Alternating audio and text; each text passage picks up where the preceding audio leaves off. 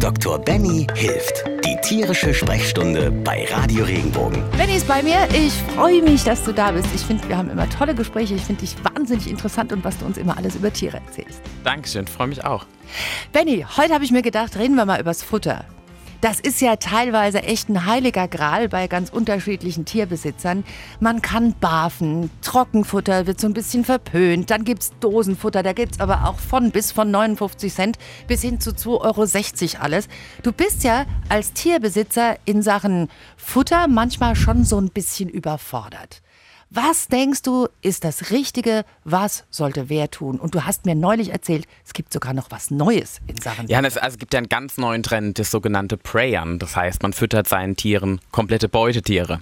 Auch eine Variante, muss aber in meinen Augen definitiv nochmal überdacht werden, um wirklich komplette Nährstoffbedürfnisse bei jedem mhm. Tier abzudecken. Aber um, um auf deine Hauptfrage zurückzukommen, mhm. natürlich ist es so, man muss sagen, kein Futter ist per se schlecht. Das darf mhm. man nicht sagen. Und auch kein Futter ist für jedes Tier geeignet. Mhm. Das heißt im Umkehrschluss, natürlich wünsche ich mir als Tierarzt und weil mir jedes Tier am Herzen liegt und ich möchte, dass es jedem gut geht, dass jedes Tier eine optimale Versorgung bekommt durch eine gewisse Zusammenstellung von mhm. Futtersorten. Mhm.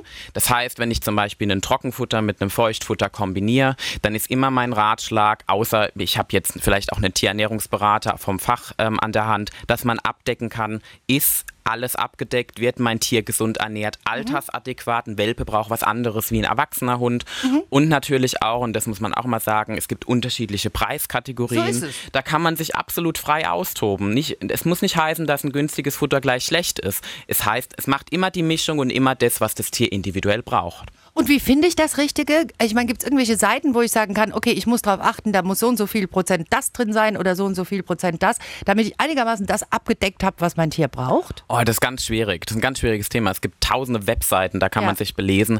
Aber ich muss trotzdem darauf hinweisen. Wichtig ist auf jeden Fall, jeder Besitzer, das sage ich auch immer, auch ein Tierarzt kann nicht alles wissen. Mhm. Belesen, Informationen aufsaugen, dann das Gespräch mit dem Tierarzt suchen, wie, wie, mhm. wie ein Partner im Prinzip, weil wir arbeiten ja für unser Tier. Und dann gemeinsam diskutieren und die beste beste Lösung gemeinsam aufbauen. Ein schönes diätetisches Regime, wie ich immer so schön sage, also was es morgens, mittags und abends auf den Tisch gibt und dann wird im Prinzip der Hund und die Katze komplett richtig versorgt. Du hast ja auch Katzen, wie machst du's? Also wenn ich, bin, fragen darf? Ich muss sagen, ich bin ja auch beruflich ziemlich eingespannt. Ich habe zwei Varianten. Ich habe eine Katze, die, also eine Kätzin, die ist eine britisch Kurzzeit, die relativ unkompliziert ist. Ähm, sie hatte immer mal wieder Magenprobleme, deswegen bin ich auf so ein leichteres Futter mhm. gekommen, von der Verdaulichkeit her.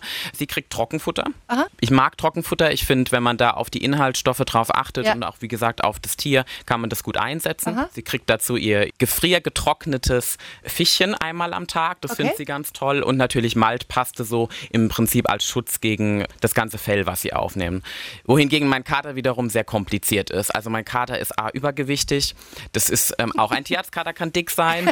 ähm, und B, hat er halt auch noch Blasensteinchen. Ne? Und da muss man sagen, da braucht ein spezielles Futter, dass der Hahn an angesteuert wird. Ja, mhm. definitiv. Da muss ich auch gucken. Also ich möchte ja meine Tiere genauso lange haben ähm, wie jeder Besitzer auch. Aber sind wir mal ehrlich, früher kann ich mich noch erinnern, vor 30 Jahren, da gab es äh, äh, Schwein, Rind, Huhn. Ja, und fertig. Und wenn du heute in so eine Tierhandlung gehst, kriegst du ja auch für jedes Wehwehchen das richtige Futter, was ja auch toll ist. Ja, definitiv. Aber man muss auch sagen, manches ist ziemlich hausgemacht. Ne? Also man, man wundert sich, dass ähm, natürlich sind wir Besitzer sind verwöhnt. Wir gehen in, ins Delikatessengeschäft, wir gehen um die Ecke und kaufen uns einen Döner.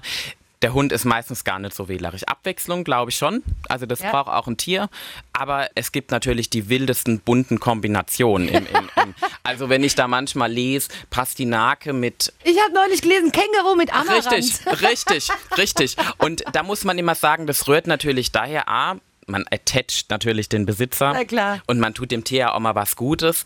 Aber natürlich, es muss nicht alles sein. Sind schon ein paar Ferts dabei wieder. Definitiv. Wenn dir der Podcast gefallen hat, bewerte ihn bitte auf iTunes und schreib vielleicht einen Kommentar. Das hilft uns sichtbarer zu sein und den Podcast bekannter zu machen. Dankeschön.